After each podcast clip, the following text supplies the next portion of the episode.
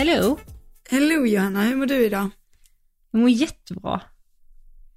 Hur mår Till du? min första fråga. Ja, det- jag mår bra. Min första fråga. Ja. Skrapade du rutor i morse? Nej, gjorde du det? Ja. Åh herregud, hur kallt har ni det nu då? En grad var det i morse. Åh herregud, vad kallt. Eller var det en och en halv? Ja, det är herregud vad kallt. Oh, jag tror vi hade sex grader i morse, jag tyckte det var svinkallt. Ja, det är som midsommar i Leksand ungefär.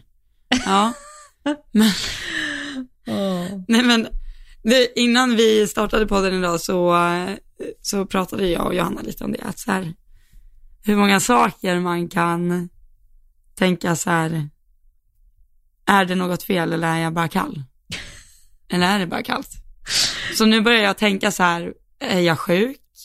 Eller är det bara kallt? Eller typ så här, är jag trött eller är det bara kallt? Exakt. Eller, eller som Är du jag- sa, är jag hungrig eller är det bara kallt?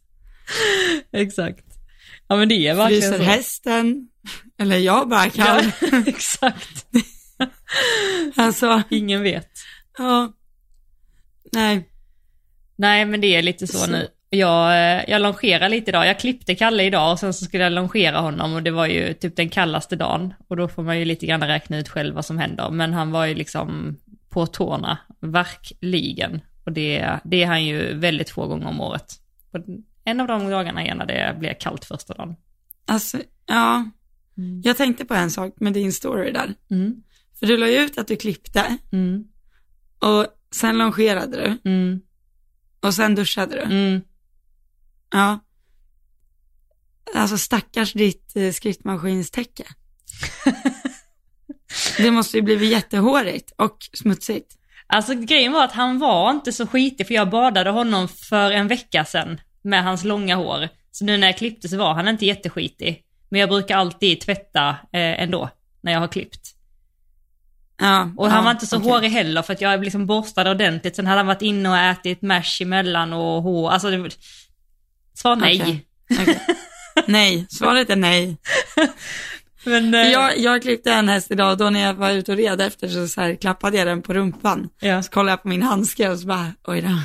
Men man ska Men det ju... var ju, Vad sa du? ja, det var ju i och för sig en vit häst så det kanske var, ja, jag borstade kanske inte lika noggrant efter jag red, eller efter jag hade klippt Nej. innan jag red ut.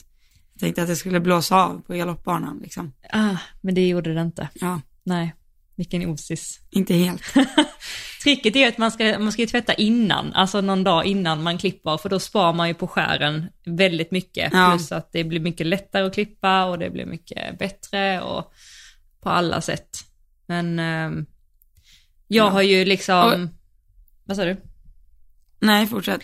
Nej, men jag sa ju till dig förra veckan att eh, jag eh, har klippt mina hästar själv för första gången på tio år.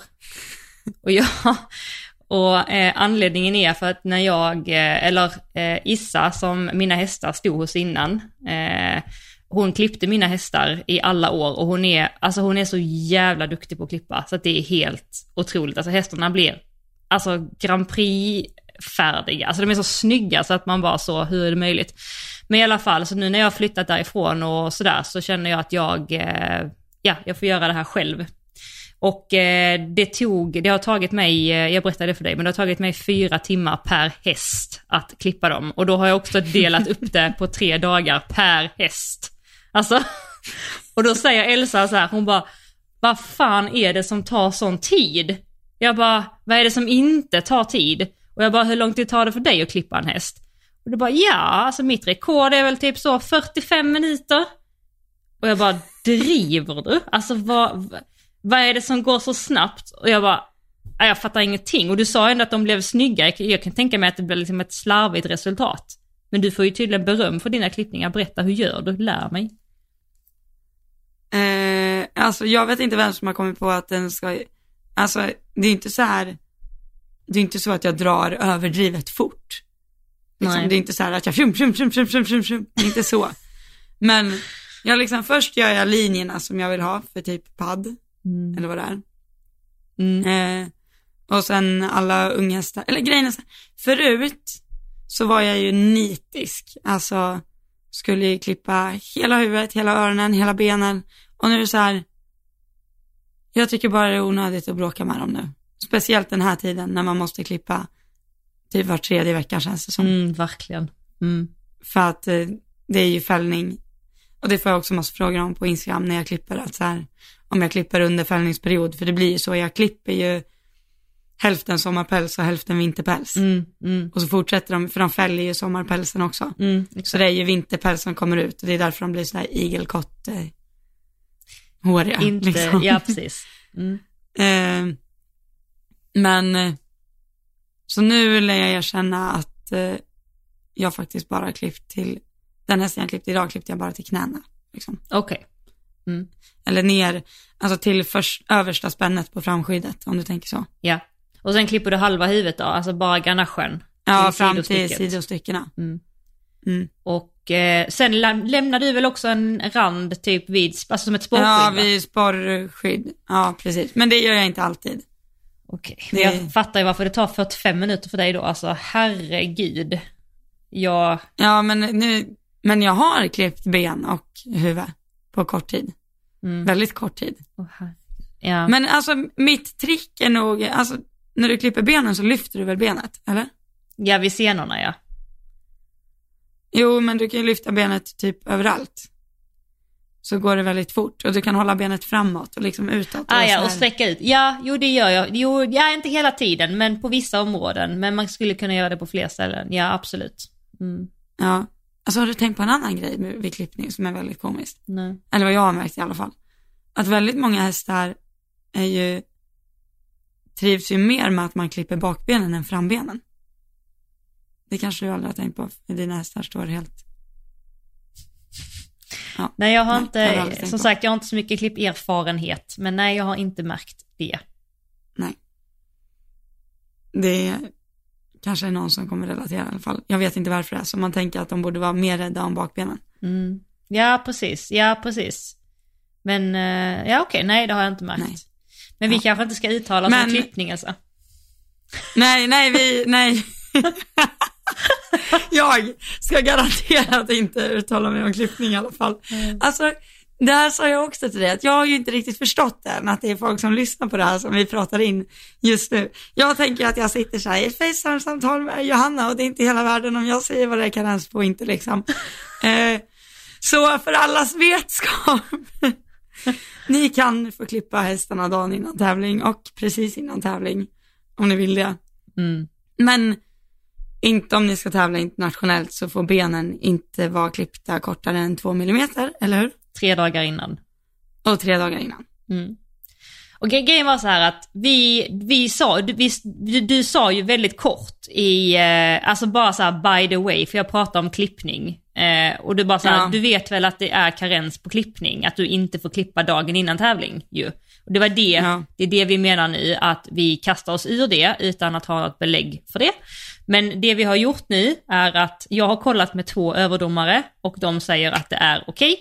Och sen eh, blev det också en liten diskussion i ett forum på Facebook om det här, där någon relaterade till att vi hade sagt att det var karens. Men eh, det tar vi tillbaka, det är det inte. Men det som är förbjudet gällande klippning i Sverige, precis som det är internationellt, är att man absolut inte får klippa känselhåren runt mylen och under hakan. Eh, och det är samma i Sverige och internationellt. Sen då om du ska tävla internationellt som Elsa sa, så får du klippa din häst, men max tre dagar innan tävling. Eh, och då max på två millimeters klippning. Eh, Så att eh, det är bara det Där, som, eh, där kom informationen. där kom eh, korrekt eh, information ut. Korrekt info. Jag Yes. hoppas att ingen tog skada av mitt uttalande. Nej. Det grejen var bara, jag stod dagen innan jag skulle klippa eh, Fia, det sista Ja, det- Fia, och jag bara ah, skrev till två överdomar, hur är det liksom? Du bara, vänta, får jag klippa här eller får jag inte klippa här? Exakt. Men grejen är, vart jag fick informationen ifrån i början är så här, någon stallkompis som har varit säker på det, som säkert har hört det, som säkert, eh, och det har säkert börjat med tre dagar internationellt, jada jada, och sen har det förvridits till hittan, dittan. Exakt. Eh, Det är lätt hänt. Ja. Så, eh, så, så till saken. Ja. Det var jag som inte var tillräckligt källkritisk där. Och jag har då trott på det här. Jag har levt i förnekelse i 23 år snart.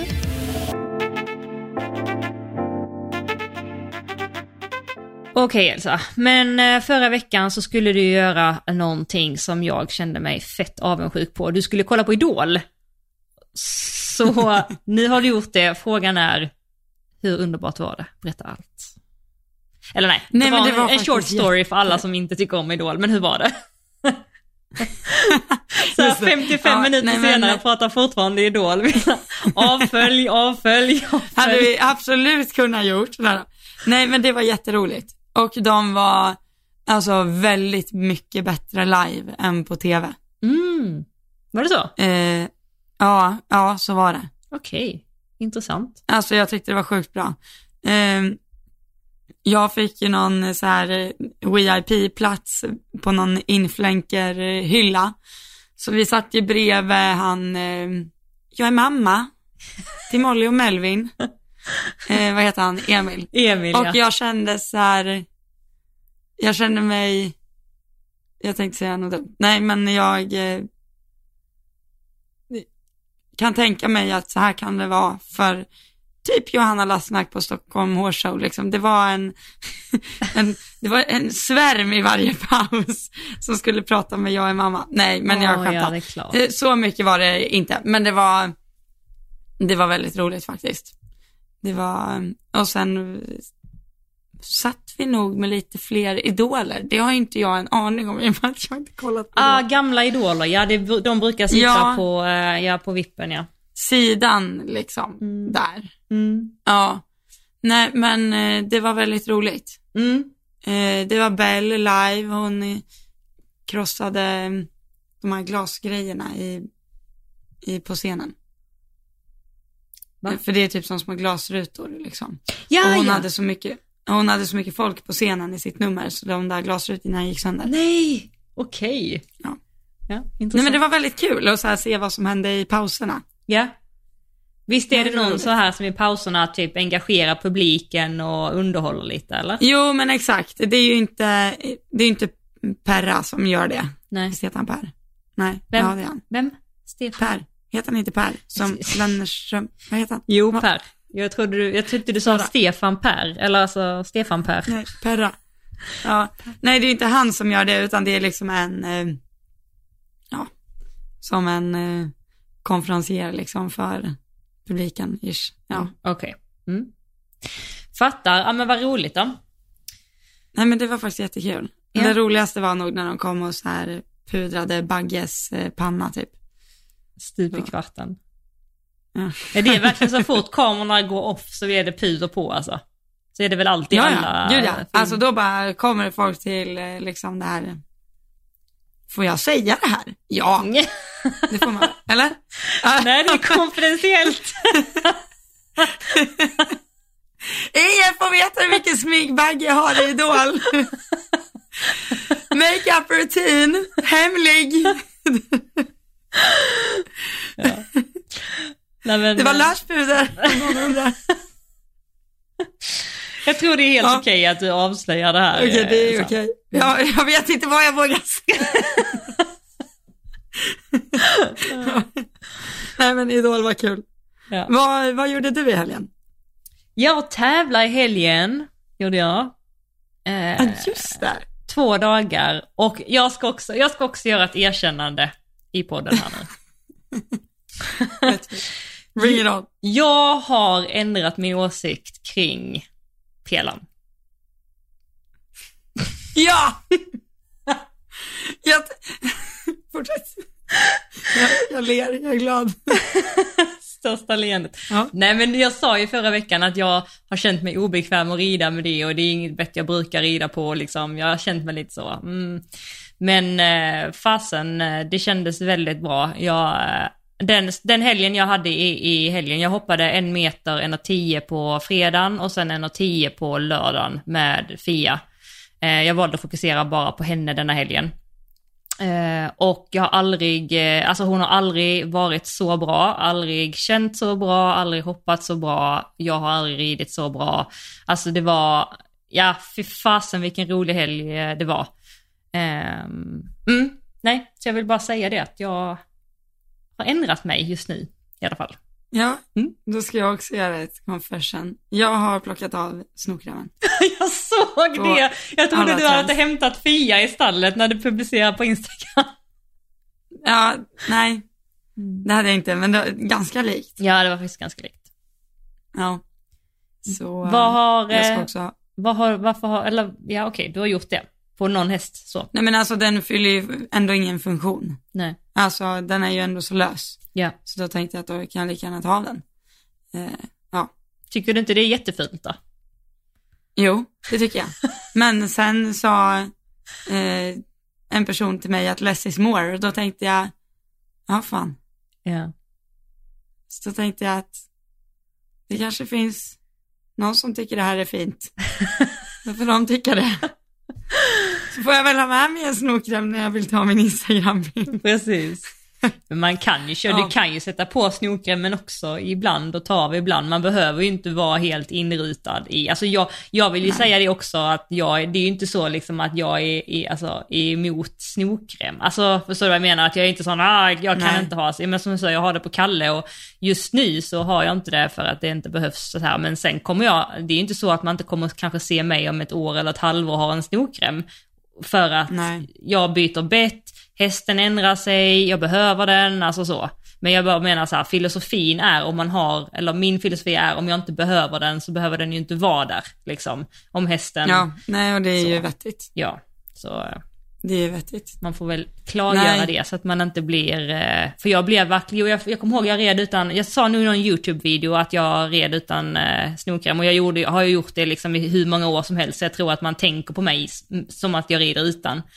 Och sen så var jag ju och tränade hos, eh, eh, hos Malin och sen med lite andra runt omkring saker som hände där så började jag rida med snokrem igen.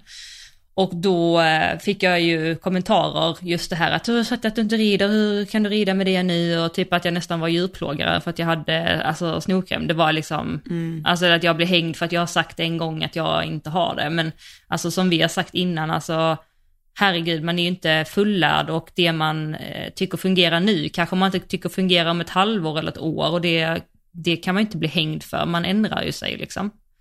Mm. Så, eh. Känner du så här att du måste tänka på det när du lägger ut saker? Att så här, kan jag lägga ut det här eller kommer jag kanske ändra mig eller ångra mig eller liksom? Alltså jag, eh, jag tänker typ inte så mycket liksom typ åh det här kan jag inte visa eller eh, alltså så, alltså någon grej har jag ju tänkt ibland, alltså så. Jag vet ju om, om jag har en längre sporre exempelvis, då är det liksom mm. alltid så. Eh, varför har du långa sporrar eller typ om man skulle se mig rida med gramman, jag kan rida med gramman när jag rider ut och jag kan också rida med gramman någon gång när jag rider ett pass efter en tävling och bara långt och lågt och bara så här eh, joggar mm. liksom. Mm, och då, då kan jag kanske känna så här, åh, eh, att jag hellre inte lägger upp för att jag ska behöva typ förklara mig, vilket jag egentligen inte behöver göra. Eh, mm. Så att så känner jag väl. Men det jag nog är mest rädd för är väl att uttala mig kring, eller så här göra ett statement. Jag gör aldrig så här, alltså för det, det kan jag ju inte stå för. Alltså, just mm. nu är min filosofi att jag inte gör det. Men som vi har sagt, man måste ju få ändra sig. Alltså det gäller mm. ju allt i livet. Alltså jobb, man måste få tycka ena månaden att fan jag har hittat mitt drömjobb och sen efter ett halvår känna så här, gud det var inte alls som jag hade tänkt mig. Då måste man ju få byta och kunna svälja den stoltheten även om man har sagt till alla att man älskar det här jobbet och man måste ju få... Ja.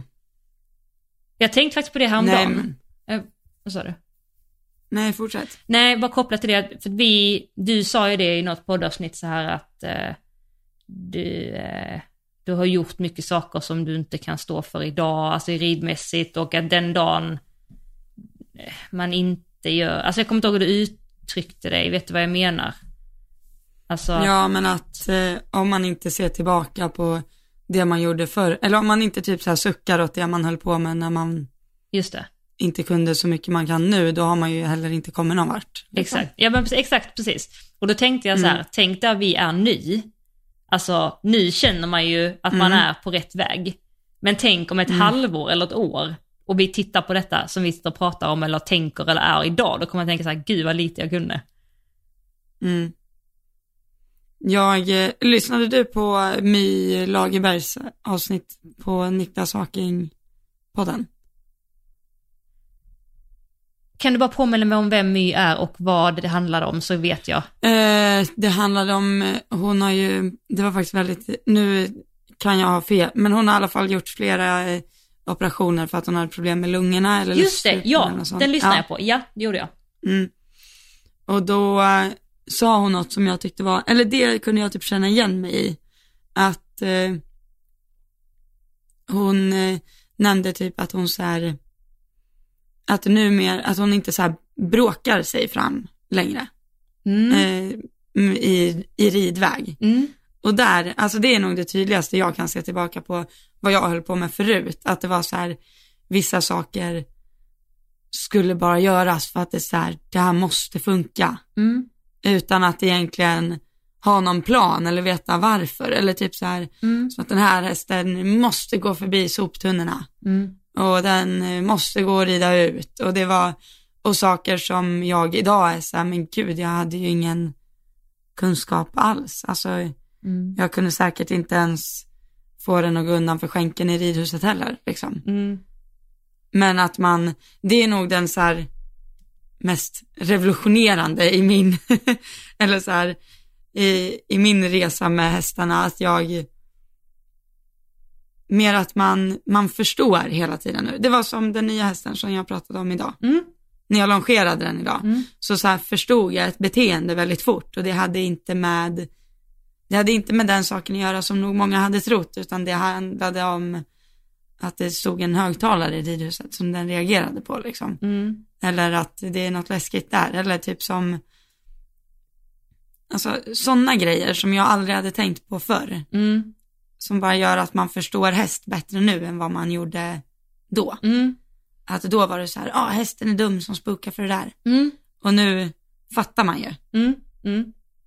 Mm. Mm. Eller är du med på hur jag menar? Mm. Absolut. Och jag tror det är nog det, det är nog det viktigaste i att så här ta sig fram. Det är klart att vi kommer sucka åt massa rid, ridtekniska saker Mm. också. Att det är så här, var, varför höll jag där och varför trodde jag att det här skulle vara lösgörande? Det kanske jag också tänker Mm. sen Mm. när jag är äldre. Mm. Men eh, just nu så är det ju verkligen mer, vem kom nu? Förlåt. Nej. Jaha. Jag trodde, jag trodde inte det var hemma. Nu är han hemma. Det var pappa. Hej pappsen. Hej pappsen. jag poddar. Ja. ja. ja. Nej, jag förstår precis vad du menar. Eller förstår du hur jag menar? Ja. För det vet jag när jag red ponny en gång. Det här, det här är ett så tydligt exempel. Så var jag i, gud vad heter det? Ale Jenny Lund heter det. Mhm. eh, och skulle rida en medelsvår. Eh, och så var det en räcke-räcke kombination. Eh, två språng tror jag det var. Och så vände man upp och sen var det liksom räcke-räcke och mitt i, eller inte mitt i då, utan utanför kombinationen såklart. Men mellan A och B-hindret så stod det en bil precis bredvid liksom. Mm. Så man vände ju upp runt bilen. Så man vände upp i en vänstersväng och sen vände man runt bilen och så var kombinationen bakom. Mm. Eh, och jag kunde för mitt liv inte förstå varför min häst hoppade åt fel håll genom kombinationen. och alltså det här är ju så logiskt idag. Men du vet, jag bara hade inte så här, jag bara, var, varför skulle han kolla på en bil? Han har aldrig kollat på en bil. Varför skulle Mm. han kolla på en bil Mm. inne på banan? Mm. Exakt. Men det var ju klart att jag fick jättemycket vänsterställning för att han kollade på bilen liksom. Ja, precis.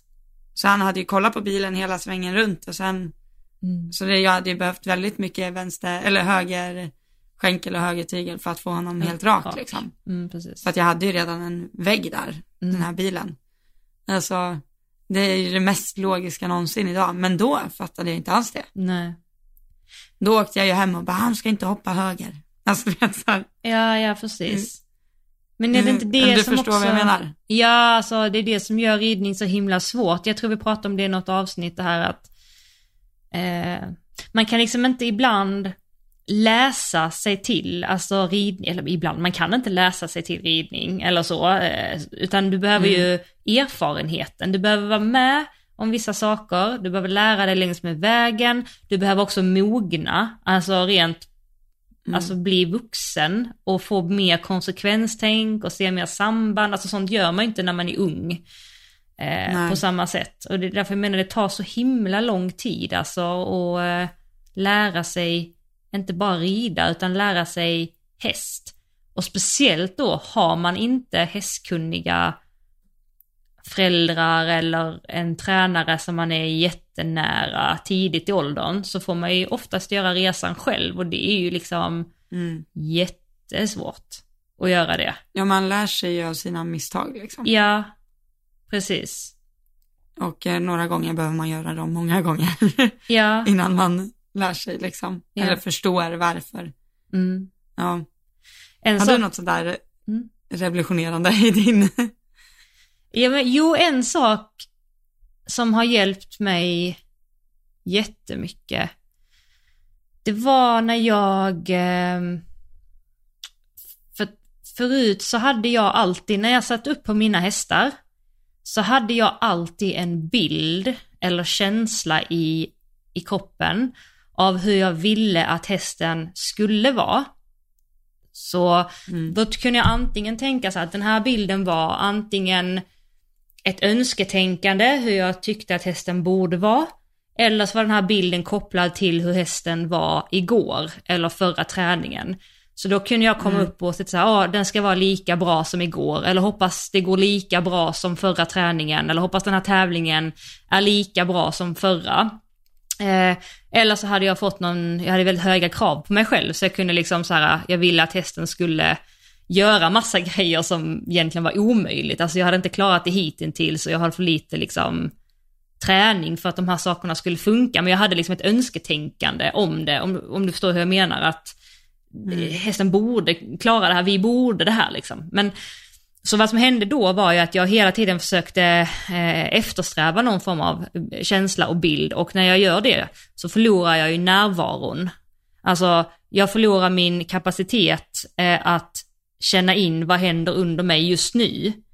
Ehm, Och kan jag inte vara närvarande och känna in det som händer just nu så kan jag inte känna så här, min häst är på väg att ramla in för högerskänken så att jag måste komma med min högerskänkel innan den gör det. Utan då kanske jag märker det först när hästen har fallit in och då stämmer inte det överens med om hur jag tycker att det borde vara, så då känns det obekvämt och så blir jag irriterad och arg för att min häst faller in. Och så blir det liksom fel.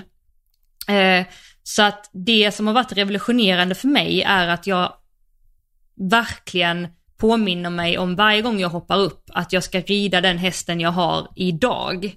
Inte den hästen jag hade igår eller den hästen jag hade, eller jag önskar att jag hade. Um, och den hästen jag har idag kanske känns sämre än igår. Och gör den det så måste jag rida den utifrån det. Inte från hur den var när den var som bäst liksom. För att hästar är ju, precis som vi människor, eh, levande och har bättre, sämre dagar. Man vet aldrig vad hästarna gör. De kan ha rullat fast i boxen, de kan ha haft en stressfull natt, de kan inte ha sovit, det kan ha hänt någonting i hagen, alltså jag vet inte. Eller så kanske jag har gjort någonting i min ridning igår som jag inte ens varit medveten om, som följer med till dagens ridning som gör att hästen är spänd eller, alltså. Så det har varit så här superrevolutionerande att bara släppa att ha en bild, utan bara så här, rid den hästen du har idag och gör det bästa av det du har. Och var nyfiken i att försöka lösa problemen, snarare än att bli arg när det inte funkar på första försöket liksom. Men då tänker jag så här, Mm. om du, om vi säger, nu när vi sitter och poddar så är det onsdag. Ja. Ska du tävla i helgen? Jag vet inte ännu, för det beror, jag ska prata med min tränare imorgon om det, vi skulle ta ett beslut imorgon Okej. efter Ja, träningen. men om vi säger att det är, liksom, vi säger att det är, vi säger att idag är en måndag Ja. och du ska tävla på lördagen. Mm. Då har du väl ändå en plan vad du ska göra de fem dagarna fram till, Ja, så det, du har ju ändå, liksom, det är inte så att du rider så här, du sitter upp på hästen och bara, ja nu ska vi se vad den känner för att göra idag. Utan Nej, du, nej. Alltså det har ingenting med vad den ska så att göra. du har en plan om vad du ska göra, men du har en väldigt, du har ju också en tydlig plan för hur du ska ta dig dit. Ja, absolut. Ja, Det, är bara, det har liksom egentligen ingenting med planen att göra. Det är klart att jag kan ändra planen, alltså så här om jag känner att hästen är trött Mm. en dag när jag har planerat någonting. Det är klart att jag tar bort det trimpasset och kanske bara rider ut. Alltså så självklart, men Mm. det är inte, typ inte alls det jag eh, menar, utan mer bara att jag att jag rider den hästen jag har idag, alltså om jag, vi säger, jag hittar på så här att jag har planerat att göra övergångar idag. Ehm, mycket övergångar. Och så hoppar jag upp på hästen då och så förut då så kunde jag tänka eh, hur övergångarna brukar vara med den eller hur den var Mm. som när den var som bäst. Och så försöker jag liksom eftersträva hur bra, eh, lika bra som det kändes förra veckan när jag gjorde övergångar. Eh, men det jag gör nu är istället att jag hoppar upp och så jag ser hur övergångarna känns och om de övergångarna skulle kännas värre än vad de gjorde för en vecka sedan så försöker jag bli nyfiken och göra det bästa utav den, de dåliga förutsättningarna. Alltså så att jag inte jämför eller försöker Ja. eftersträva någon, alltså utan jag försöker liksom rida, jag gör ju mitt bästa och jag försöker göra hästen så bra jag kan utifrån min förmåga. Och sen that's it. Alltså, Mm. jag vet inte om jag är... Om du känner en dag så här, förlåt nu ställer jag massa frågor. Nej men Om fråga, du känner en dag så här att du inte får till det, vad gör du då? Ehm, om jag inte får till det på första försöken så eh, brukar jag alltid ta paus och så försöker jag igen. Men när jag har försökt tre gånger, alltså du menar inte jag tre, eh, tre övergångar utan så här eh, tre fem minuters Alltså, om- eh, intervaller eller Ja, alltså så. eller tre runder på en liten slinga liksom. Ja, men typ så. Eh, Och jag känner liksom att det här kommer inte gå igenom, då släpper jag det helt och hållet. Och det, det, eh, det, det, liksom, det har varit så revolutionerande för mig, för att jag tänker så att jag har tänkt att jag måste få igenom det, annars så, liksom, så kommer det liksom bli ännu värre imorgon. Men det har jag märkt är att ibland, alltså, ibland, nej mer än ibland, alltså 80-90% av gångerna så funkar det dagen efter. Eller tre dagar senare, bara för att jag har släppt det istället för att gå in i strid. Och för att om jag blir nitisk i att fan jag ska få igenom det här till varje pris, så kommer jag börja bli hårdare i mina tygeltag, jag kommer bli starkare, liksom mer spänd i min position, jag kommer skapa mer stress, vilket gör att hästen kommer att förstå mig ännu mindre, jag kommer antagligen börja ge dubbla signaler, inte för att jag vill det, utan bara för att jag bara ska få igenom det liksom. Kommer börja rida på mjölksyra så, ja. Dessutom, jag, jag kommer heller inte, som du säger, jag kommer inte känna av när är det enough liksom. För att då utgår jag bara från att det här ska funka till vilket pris som helst. Men det behöver inte funka Ja, till det- vilket pris som helst. Exakt. Det, det, det är liksom precis den biten som jag menade också som jag liksom förut nog var så här, men jag kände så här, "Åh, min eh, innertygen är stark och jag bara måste få igenom den här galoppen och jag måste nå den här samlingen. Att nu så här, man så här måste ingenting, eller fattar Nej, du? man måste ingenting. Eller jag har hittat, jag har istället hittat så här måsten i min ridning. Jag sätter upp som, jag har typ lite så här regler Mm. på varje häst. Okej, berätta. Eh, eller eller jag, jag tycker det här funkar för mig. Eh, för då, det blir nästan alltid en, för det är nästan alltid några grejer på, som Saratoga, den här ljusa lilla hästen jag rider, som är ganska, den har jag en, en regel på Mm. när jag hoppar en bana, speciellt på tävling, att min hand får inte gå bakom luddet. Mm. Är du med på vad jag menar? Mm. Min hand får aldrig jobba bakåt. Mm. Mm. Den får gärna jobba liksom uppåt eller neråt eller framåt eller liksom S- cykelstyre åt sidorna. Men den får aldrig börja jobba bakåt. Nej. För att hon behöver liksom använda sin galopp och få ut nacken lite och bli. Så det är liksom, jag kan lätt gå in på en bana och sen gör jag allt annat på bara ren autopilot. Men det kan vara något jag tänker på liksom. Mm. Att är jag i en sväng och börjar plocka då är det bara så här, nej, handen får inte gå bakom luddet. Mm. Mm. Just för att hon är väldigt känslig att komma upp där också. Mm. Mm. Och typ sådana grejer sätter jag upp hemma och då blir det ju väldigt mycket enklare. Mm. Mm. Så om det är saker som inte fungerar, då så börjar jag bena ut det och så här, vänta, vad är det jag känner är problemet Mm. just nu? Mm. Och sen är det så här, vänta, då måste jag backa bandet. Vad är det då i grundjobbet som inte, som till exempel jag, eh, känner inte att, vad ska jag ta som exempel? Eh, nu hade jag inget bra för det bara. Men typ som en sån grej att hästen ska bjuda framåt. Att jag, eller att jag inte får någon jämn fin kontakt. Och då är det bara så här, släpp det jag håller på med. För antagligen får jag ingen jämn fin kontakt när jag håller på att göra en, om vi säger att jag gör en, ett byte på en viss väg. Mm. Eller jag hoppar en bom eller någonting. Mm. Och då är det så här, okej, då, då tar jag bort fokus från bommen Mm. eller bytet eller vad jag nu gör. Mm. Och så fokuserar jag bara på att få en jämn kontakt. Mm. Att bara, bara bli i handen och bara driva framåt. Och sen går man tillbaka till det och då sitter det ofta. Mm. Eller så skrittar man en stund. Det är också väldigt viktigt att eh, tänka på tycker jag, som man ofta glömmer. Att alltså, ingen häst tycker om att springa med mjölksyra i benen. Nej. Det, det gör liksom, det gör den aldrig bättre. Nej. Pauserna är, det, Det- det är jättebra att du säger det. det är fast, och det är också för en själv, att man får den pausen och bara så slappna av, andas. Och sen kan jag tycka typ ibland när man tar tyglarna igen, så jag har faktiskt två lifehack där. E- Ena lifehacket är att skritta och tills man liksom har lugnat sig och hästen har fått återhämta sig. Och sen när man tar tyglarna så visu- visualiserar man att man sitter på en helt ny häst. Alltså typ, Mm. jag rider någon annans häst. Eh, hur hade jag ridit då? För då rider man lite mer nyfiket. Eh, och lite Ja. mer, alltså så, eh, närvarande. Eh, och så kanske man inte blir lika hård i handen som man var när man slutade eller lika liksom äh, så, utan man bara Ja. okej, låt se hur jag kan rida den här nu och lite så. Eh, Mm. Och sen det andra lifehacket är att ha en klinik för sig själv. Alltså att eh, prata lite högt, eh, som att man har publik på läktaren, som man hela tiden ska förklara för hur det känns och vad man gör och varför.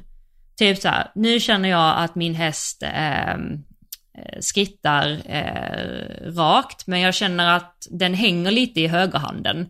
Så det jag gör nu är att jag rör lite, lite på högerhanden för att se om jag får någon effekt. Ja, men nu kände jag att det hände inte så mycket när jag rörde på högerhanden. Okej, eh, då gör jag så nu att jag lägger till min eh, högerskänkel och försöker få lite mer kontakt i vänstertygen och se om jag på så sätt kan få den att lätta i högertygen.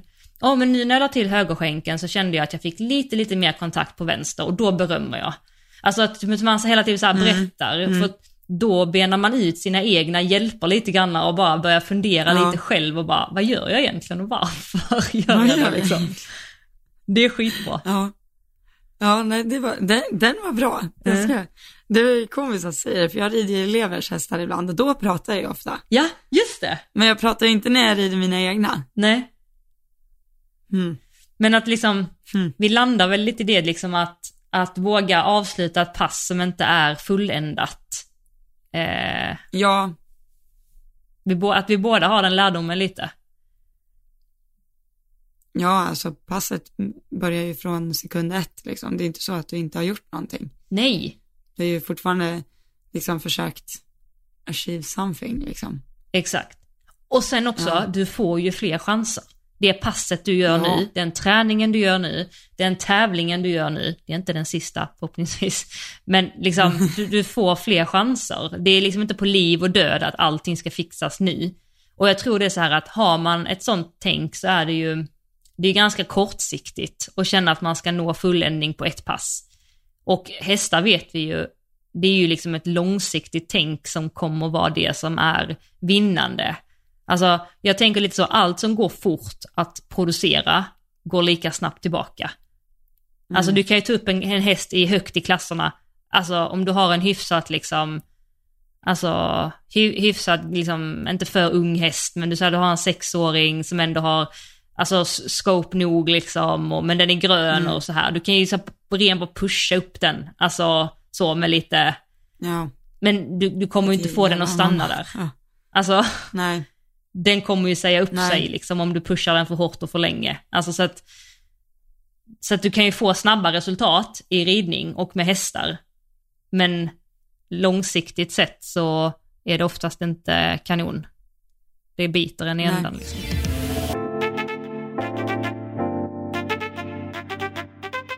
En sak jag bara har, eh, ja, för jag har suttit hemma och experimenterat lite över eh, småhinder här nu i veckan. Och mm. Eh, jag vet inte om vi har pratat om det, men jag har ju lite issues med min position över hinderna. Jag är inte så följsam. Eller jag är så här att dels rör jag mig lite mycket och sen så hittar jag inte riktigt rätt timing så att jag går tillbaka lite för tidigt i, i landningen. Så att när hästen väl landar så är jag lite bakom den. Så att jag sen får en skjuts liksom framåt i landningen i och med att jag inte är mm. i timing liksom så. Um, och sen vet jag att problemet är också att när hästen precis, precis innan den tar av så ligger jag steget, alltså någon lite, vi pratar millisekund, alltså men lite millisekund före. Så att min, min kroppsreaktion, eh, naturligt, det här gör jag absolut inte medvetet, men min kroppsreaktion när hästen tar av är liksom Let's go! Alltså jag liksom med min kropp går med framåt. Mm. Eh, jag låter in, alltså jag, för jag låter inte hästen hoppa upp till mig utan jag hoppar tillsammans med hästen. Mm. Och ta tanken är ju alltså, en, ett hopp är ju inte en, det är klart att man går fram överled, man vinklar höften och är med hästen, nära hästen och går fram, men mm. det är ju inte en, alltså en, oh, nu visar jag ju, det är liksom inte en ja. rörelse framåt. Jag ska inte gå neråt. Nej, Eller du ska inte kasta dig, alltså jag ska inte kasta mig framåt med mina höfter Eh, utan hästen hoppar, Nej. jag är ju statisk, jag är statisk, statisk men jag är, jag är ju kvar, hästen hoppar till mig och vi tillsammans går över. Lite så. Mm. Men så här, jag är lite framåt liksom. Och sen då är jag lite för, för, snabb tillbaka. Så jag jobbar mycket med den tajmingen och försöker hitta den och nu är det så mycket andra saker för mig att tänka på så att jag kan liksom inte rikta 100% fokus på det här just nu. Men så har jag suttit hemma och experimenterat lite själv nu och då har jag kommit på för jag jobbar ju mycket med min andning, i, i, vi har inte pratat om det podden, vi kan göra det en annan gång liksom, men mm. andningen har ju så extremt stor inverkan på vår kropp och eh, på våra hästar. Liksom. Eh, och en lugn andning kan ju göra hästen väldigt lugn. Eh, vi kan prata om det, mm. det, det, tar lång tid att prata, vi pratar inte om det nu, men det jag vill komma fram till att jag har experimenterat med det här när det kommer till hoppning. Så att mm. jag har testat att när jag är på väg till hindren och ett steg innan hästen tar mm. av mm. så tömmer jag mm. mina lungor. Så att jag andas ut över hoppet. Så vad som händer då är att liksom jag får en tyngdpunkt neråt istället för uppåt ja. framåt. Liksom. Och höften blir inte lika spänd och lika eh, hur ska jag säga, stel, utan höftböjaren kan lite lättare stänga sig. För jag vill ju att höftböjaren ja. ska stänga sig, alltså Säger jag rätt? Jag stänga sig? Ja, jag visar ju här, det är så svårt att förklara för poddlyssnarna. Så att, och det har, det har, fasen vad det har gjort stor skillnad alltså. Det gör det? det och jag, jag grejen att jag, tänk, mm. Jag tänker så här, undrar hur många gånger du måste göra det fram tills du börjar så andas av dig själv. Precis. Det är en lång väg. Det är en jättelång väg. Ja, och, det är en... Alltså redan nu, alltså, jag satt och gjorde det och bara kände wow vilken stor skillnad det gjorde och sen så på tre språng så glömde jag det helt och sen så bara oj just det. Så att det kommer ju ta flera månader. Eh, men jag måste börja jobba frekvent med det för jag märker verkligen skillnad när jag gör det. Och det tyckte jag var jätte, jätteintressant. Jag har ju också jobbat eh, frekvent med min högersida, eller med Badous högersida. Ja. Eh, och jag har ju då insett att de flesta av mina hästar vill landa åt vänster. Eller de vill landa i vänstergalopp. Okej. Okay. Inte alla. Eh, och nu landar alla åt höger. Oj vad kul! Alltså, nej det är inte kul jo, det är alls, jättebra, Det är alltså. jättejobbigt. Så det var ganska pinsamt för jag var och provade en häst här om eh, veckan. Mm. Och jag känner hon som hade den. Mm. Hon var så här, får du alla hästar att landa åt höger eller? Jag bara, eh, nej, alla mina hästar landar åt vänster. Jag, men jag försöker träna bort det nu, så nu landar alla åt höger. Men det är det jag menar, det är ju det är bra, det innebär att du gör någon förändring. Det är inte bra att de landar bara i höger, det är inte så jag menar, men det innebär att du har gjort någonting. Alltså. Jo. Det är bra. Det gör det. Ja. Vad har du gjort? Då? Och eh, Eh, jag har framförallt trampat ner i vänster stigbygel.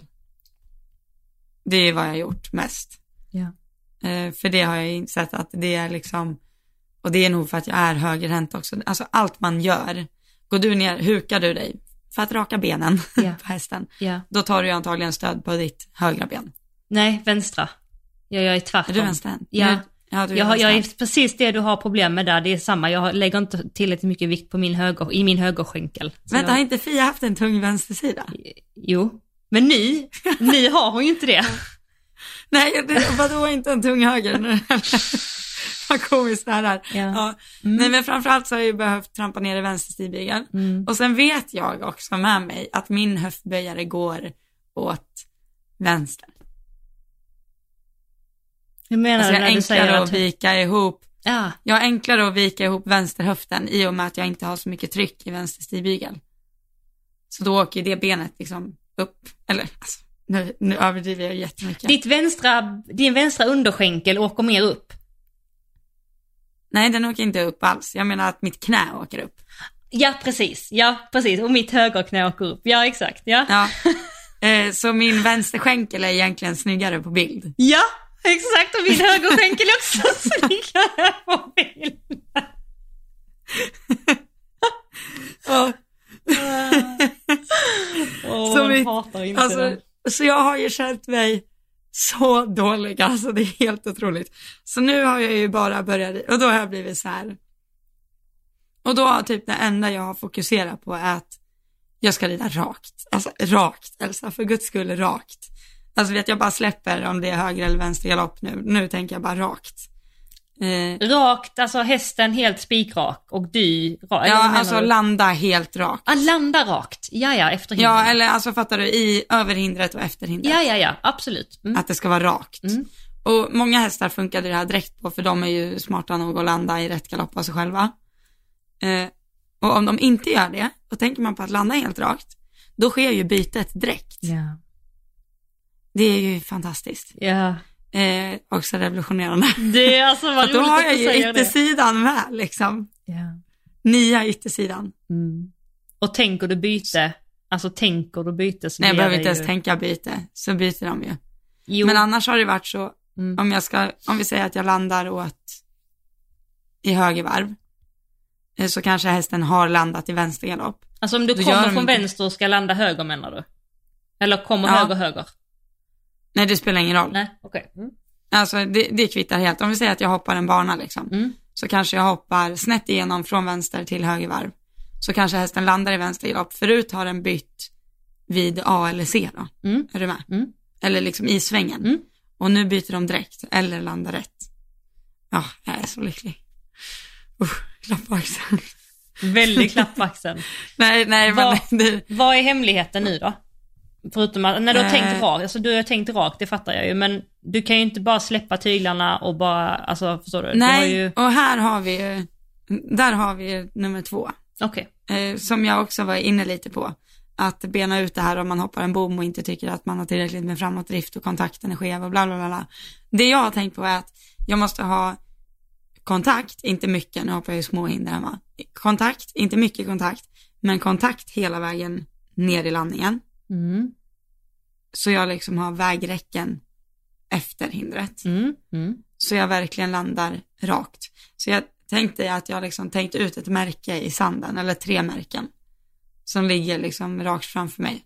Som är så här, hästen ska landa med frambenen där, mitt andra språng, första språng ska vara där, mitt andra språng där, mitt tredje där. Mm. Är du med? Mm. Precis. Så jag verkligen har hästen rak. Rak. Mm. Eh, och det här är ju väldigt roligt och sen hade jag ganska många elever igår också. Och då hade jag dels en häst som var väldigt seg och en häst som var väldigt pigg. Mm. Och väldigt mycket av det man gör efter hindret får man ju gratis före hindret. Exakt. Åh, detta är också så Eh. revolutionerande. Att allt sker i Eh. landningarna. Ja. Mm. Och eh, så där har jag liksom försökt förklara att hur mycket du än försöker få hästen lugn innan hinder, Mm. Låter du den springa efter hinder, Mm. då kommer den fortfarande vara lugn innan hinder, sen ser den hindret och så vet den att efter hindret så kommer jag fjum. Exakt. Mm. Och när man får ordning på, från mitt i språnget till landningen till tre språng efter, Mm. då kommer du av dig själv få en lugn häst innan hindret. Ja. För att den vet att det är liksom inte lönt att skjuta iväg i en katapult Nej.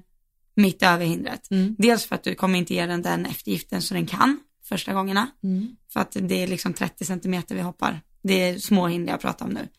Gör du det omöjligt för hästen, alltså du kommer mot hindret, nu överdriver jag, och du tänker övergång till skritt, mitt över. Mm. Du kommer ju inte få skritt Nej. om du har en väldigt het häst. Du kommer ju fortfarande landa i galopp. Och sen tänker du det ganska många gånger. När du kommer tionde gången, då kommer hästen inte dra. Mm. Den kanske till och med saktar av till skritt Mm. tionde gången. Mm. Och samma sak med en seg häst, att jag tycker nästan bästa sättet innan man börjar hoppa en seg häst i galopp är att travhoppa. Jag travar och ser till att den landar i galopp. Mhm. Och så galopperar på ganska mycket liksom. Mm. Mm. Jag ser till att hoppa ett hinder som står tidigt på långsidan så jag har liksom 20 meter på mig att galoppera efter hindret. Mm. Så det är liksom så jag värmer upp hästen, att jag travar emot och så ser jag till att den fattar galopp över och så Trav, Driver travar efter. du med bom då eller bara ett kryss? liksom? utan. Utan. Alltså det är ju ett, nu när jag visar med händerna så Mm. får det plats i skärmen. Alltså det är ett litet, litet Ja, hinder. okej. Mm. Det kan vara över en bom också. Mm. Det räcker med bara tanken av att fatta galopp över en bom och den ska fortsätta. Att den ska veta att när det kommer hinder, precis som tvärt emot den Mm. heta Mm. Och vad bra, det var en jättebra, det har inte jag tänkt på att man kan göra så. Alltså gå från trav och sen bestämma sig för att landa i galopp och sen verkligen galoppera på efter. Det var jättebra. Jag tycker i alla fall att man får ganska bra sug då Mm. mot hindret sen när man gör det i galopp. Mm. Eller jag försöker tänka mig att då vet hästen att den ska springa efter hindret. Mm. Mm. Det här, är, det här har jag inte kommit på själv.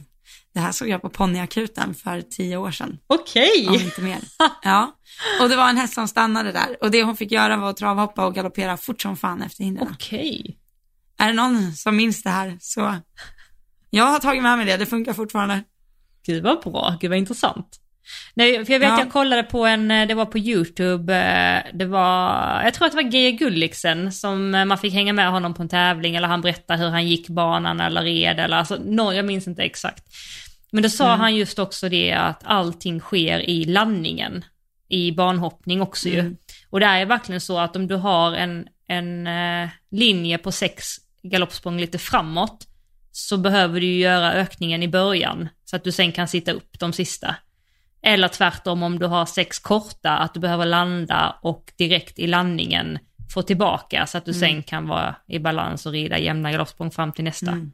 Och så sa han också då, när det kom till omhoppning där, att allting sker i landningen där också, eller precis innan. Så att ska du liksom hoppa ett hinder och svänga snävt in efter, så behöver du ju sakta ner innan och komma på ett kort, det är kanske självklart, komma på ett kort och sen är det liksom i landningen som du sparar tid, att, alltså i svängen. Eller om du har en galoppsträcka så är det landningen du behöver lägga upp galoppen direkt för att spara tid.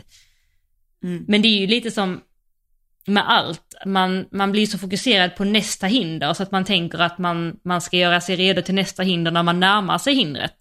Men Mm. har, det som du säger att har du hästen i balans i landningen så har du hästen i balans till nästa hinder. Men om du börjar tänka på att ha hästen i balans till nästa hinder, då är det för sent. Alltså, det går ju inte. Nej. Nej, det är svårt i alla fall. Ja, ja det går ju, ja.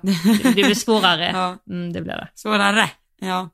Nej, det, det finns många sådana där revolutionerande saker som att eh, det, det är också elever som har hoppat in på en linje och så var de tvungna att rida fram jättemycket på fem en gång. Och sen nästa gång så blev det jättekort på fem och det är så här, varför blev det det? Mm. För att det kom ju väldigt stort in andra gången. Det kom väldigt nära in, att du liksom du landar ofta i den längden på galoppsprång som du har hoppat av med. Ja, Ditt sista galoppsprång speglar ju ditt första galoppsprång i landningen. exakt. Eh, Så hoppar du av med ett språng som är bara 3,20, Mm. då kommer du behöva rida lite framåt för att nå fram på fem. Och är ditt sista språng fyra meter, då kommer du få hålla liksom. Precis. Det, ja. Vet jag, nu nämner jag flera poddar, det pratar ju Clear On-podden om mycket om. Mm. Det här med att eh, liksom anpassa steg, steglängden. Mm. Ja, det är intressant. Gud vad svårt det är med hoppning.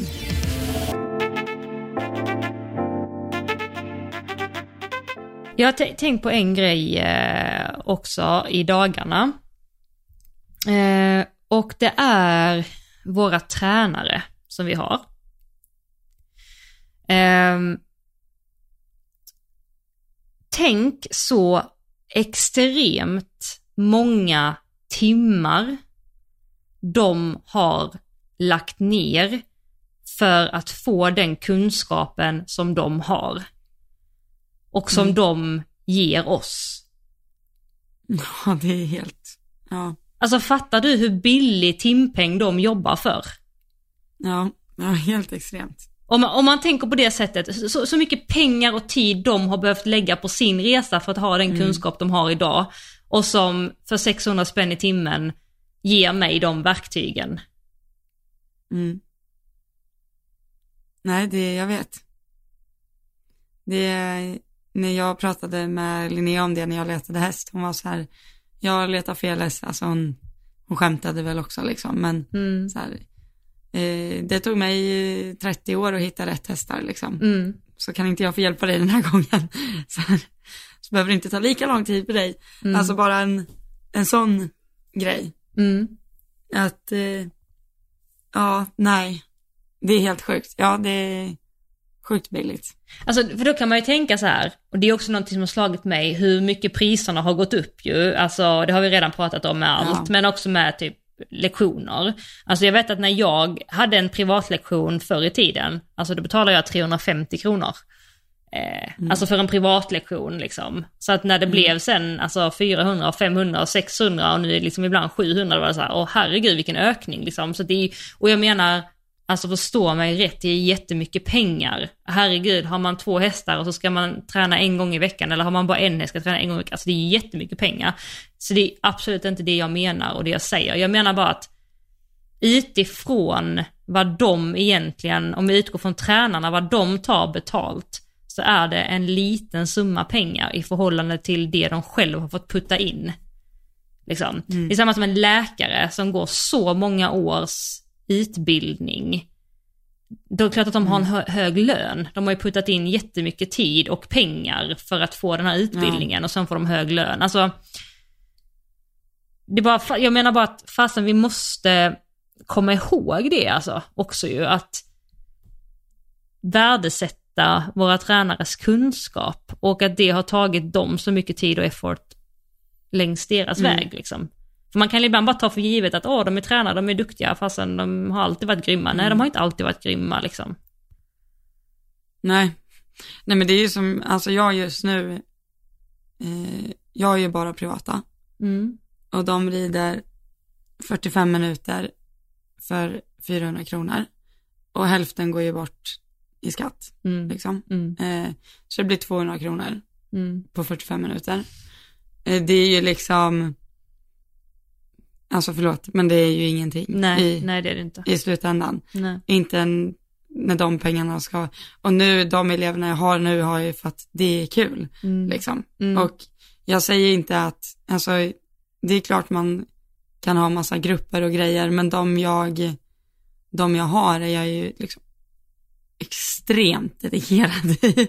Mm. Alltså jag är ju liksom, jag lägger ner, ja, det tar ju oftast inte 45 minuter, det tar ju längre tid än så, men alltså, mm. Mm, men det är ju också för att jag har svårt att ha flera elever på samma gång. Jag tycker liksom inte det blir samma grej och de flesta som kommer till mig har ju haft major problem liksom. Mm. Mm. Eh, så det är inte jättemånga jag har som håller på med ren, ren och skär teknisk hoppning utan det är liksom, det är en häst som inte ska stanna i ett hörn och den ska fatta galopp eller den ska inte bocka eller inte stå på bakbenen eller hoppa ett hinder överhuvudtaget eller vad, vad det nu är. En sån är, alltså de som inte, för jag, det är nog inte så många som har privata här där jag är i alla fall, eller det finns ju säkert om man frågar dem. Men normalt sett så är det ju så att man bokar in sig på en gruppträning. Mm. Och då finns det ju de som, eller där jag var med Bell i alla fall, jag hade inte ens kunnat åka på en gruppträning med henne. Nej. När jag hittade min tränare. Mm.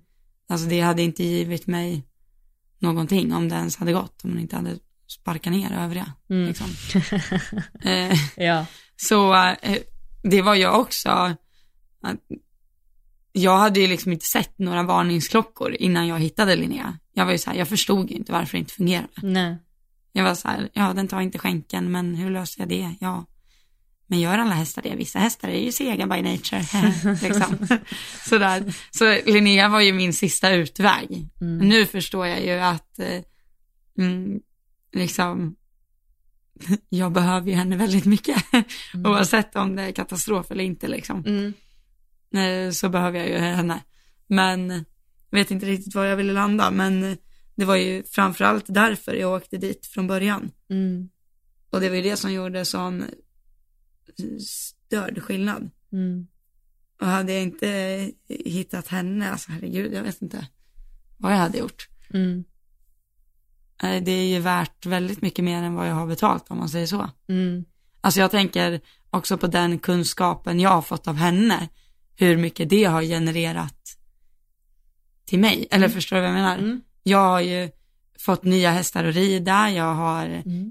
kan göra ett bra jobb med dem, jag har liksom kunnat bygga mig ett system jag tycker fungerar. Alltså hästarna jag rider idag hade jag aldrig fått rida om jag inte hade fått en liten titt in i hennes system för två år sedan. Mm. Och sen är det inte många gånger jag varit ner där, men alltså, ja, gud, man, jag kan inte beskriva hur tacksam jag är. Mm. Det är liksom att jag ens fick komma dit från första början. Mm. Ja, Men det är herregud. också så, eh, det är ju så intressant där, det blir ju också jättemycket till, det blir jättemycket vad man gör det till som elev. Mm. Ehm, och alltså hur mycket man utvecklas. För att ibland kan jag uppleva att man lägger ett väldigt stort ansvar på tränaren. Att det är tränarens ansvar att se till att man utvecklas. Och på ett sätt så visst är det ju. På ett, alltså så. Eh, en tränare ska ju hjälpa en och pusha en och ge en verktyg. Men man måste ju själv göra jobbet. Man måste ju använda verktygen. Mm. Så det kvittar ju om du hade åkt ner till Linnea och fått alla de här verktygen men du hade åkt hem och suttit på rumpan och liksom glömt bort och, eller skitit i att göra arbetet. Då hade ju hennes Mm. hjälp varit totalt, alltså meningslös. Ja, nej men precis. Och hon, alltså där, där tycker jag man kan se skillnad på tränare och tränare. Får man inte en hemläxa, Mm. då eh, antingen ber man om det, eller så frågar man varför man inte får det. Mm. Mm. Jag ger alltid mina elever liksom vad de måste hem och göra till nästa vecka. Mm. Eh, och det gav Linnea mig också. Och det tror jag är väldigt så här, inprintat i mitt huvud, för jag minns det när jag var väldigt liten, alltså är typ B-ponnys, var jag iväg på gruppträningar. Och jag tror jag var den enda, det var bara för att mamma tvingade mig. Nu hälsar du fram till tränaren och så ber du om tre saker du ska träna på till nästa vecka. Bra Mm. mamsen. Så det, eh, det gjorde jag ju liksom. Mm. Eh, Och, ja men det är ju så, det funkar ju inte att träna en gång i veckan. Mm. Det är ju, det har vi pratat om förut också här, att tänk dig hur många veckor är det på ett år? 52. Mm. Och så försvinner det jul, Mm. så försvinner det något lov, Mm. vad blir det, så är man sjuk någon gång. Mm. Så du gör ju max. Och sommaren, är det Ja. inte så många som har deras grupptränare eller liksom gruppträningar. Vad blir det, 40 träningar kanske? Mm. Något sånt. Det är inte jättemånga Nej, det är det inte. på ett år. Så det gäller ju verkligen att man eh, jobbar på däremellan. Mm.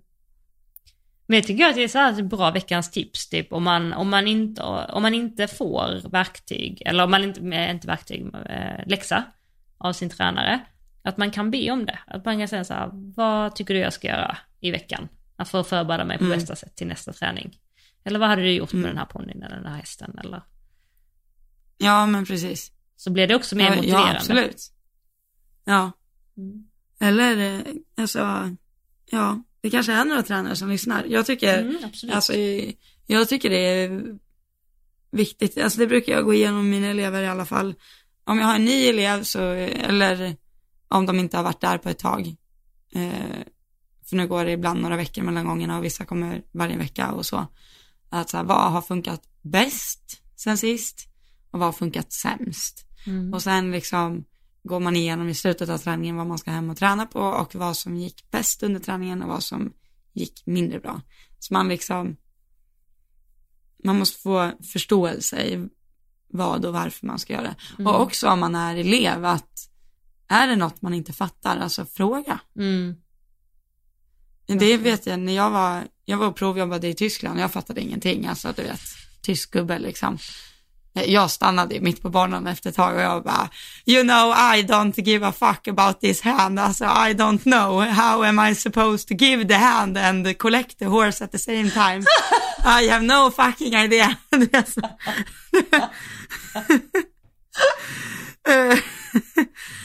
Eh, du vet, och han var så här, och sen kom jag in i stallet efter och de som jobbade där bara, why did you stand in the middle of the arena? Bara, Because I didn't understood, you know. But did you stop in the middle of the course? Um, yes, I did. Indeed. och, så här, och, och för er som inte vet, volter och halter är liksom, det är forbidden i Tyskland. Det, det, får, det får man inte göra, men alltså jag fattade ingenting. Nej. Eh, Så jag gjorde det. Mm. Han förklarade det faktiskt väldigt bra. Du Ja. ser. Vinnande koncept. Han tog, tyckte nog att jag var väldigt jobbig också, men jag eh, förstod. Du fattade till slut. Men det, Mm. det är skitbra. Också en sak att lägga till när man säger eh, saker som inte gick så bra. Alltså det tänker jag också både på en träning och på en tävling när man har, jag brukar kalla det så här utvecklingsområden. Eh, Mm.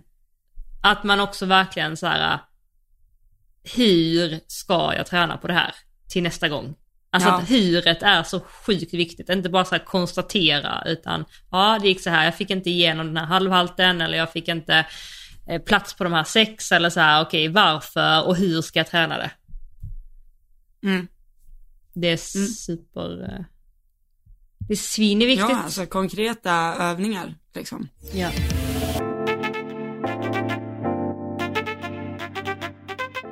Nej, eh, Johanna, nu, eh, nu är det natt.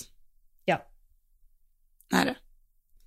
We should call it a day. Yes, we Och should. jag ska sluta prata engelska nu, nu är det nog med det. Tyst det. Ja, nej, jag tycker du ska fortsätta. Det är kul. Men eh, ja, nej, men eh, tusen tack eh, vänner för att ni eh, lyssnar och hänger med Ja, tusen tack. veckor in och veckor ut. Tack Johanna för bra snack idag. Ja, riktigt gött snack idag. Ja, verkligen. Och om man gillar det vi snackar om, då, eller om 10% av er i alla fall gillar det vi snackar om, eh, om ni har 10 kronor över denna vecka, så får ni jättegärna swisha detta nummer, 123 Två. 291. Är det inte? nej, okej stopp. Fan. Klipp! Nej, då har vi ett nummer eh, på Swish som är 1232 981 231 och det står i beskrivningen under podden här och det står även på vår Instagram, Johanna och Elsa, som man jättegärna får gå in och eh, följa. Och vi gör den här podden, för er som är nya lyssnare så gör vi den, eh, har vi sagt, utan reklam. För eh, vi vill försöka hålla den reklamfri och istället ehm, att ni är med och finansierar den genom att skicka ett bidrag när ni lyssnar. Eh, och en tia Mm. räcker. Det låter toppen. Ja. Och eh, ja, så hörs vi och ses nästa vecka. Och just det, vi kommer ju till Jönköping också. Jönköping Horse Show, ja precis. Där kommer vi hänga. Ja. Det blir kul. Vi, eh, vi ska Ja. förresten ha en meet and greet tillsammans, jag har glömt säga det. Jag återkommer. Ja, det ska vi. Återkommer i ärendet. Jag är sjukt obekväm, men ja, ja vi gör det. Ja. Det blir bra. Men vi hörs nästa vecka i alla fall innan dess. Ja, det gör vi. Puss! Det ja, förlåt, jag fick lite mental breakdown när jag hörde ordet ja, Vi hörs nästa vecka. Det gör Och vi. ha en jättebra vecka. Ha en bra vecka. Puss och kram! Ja. Puss hej!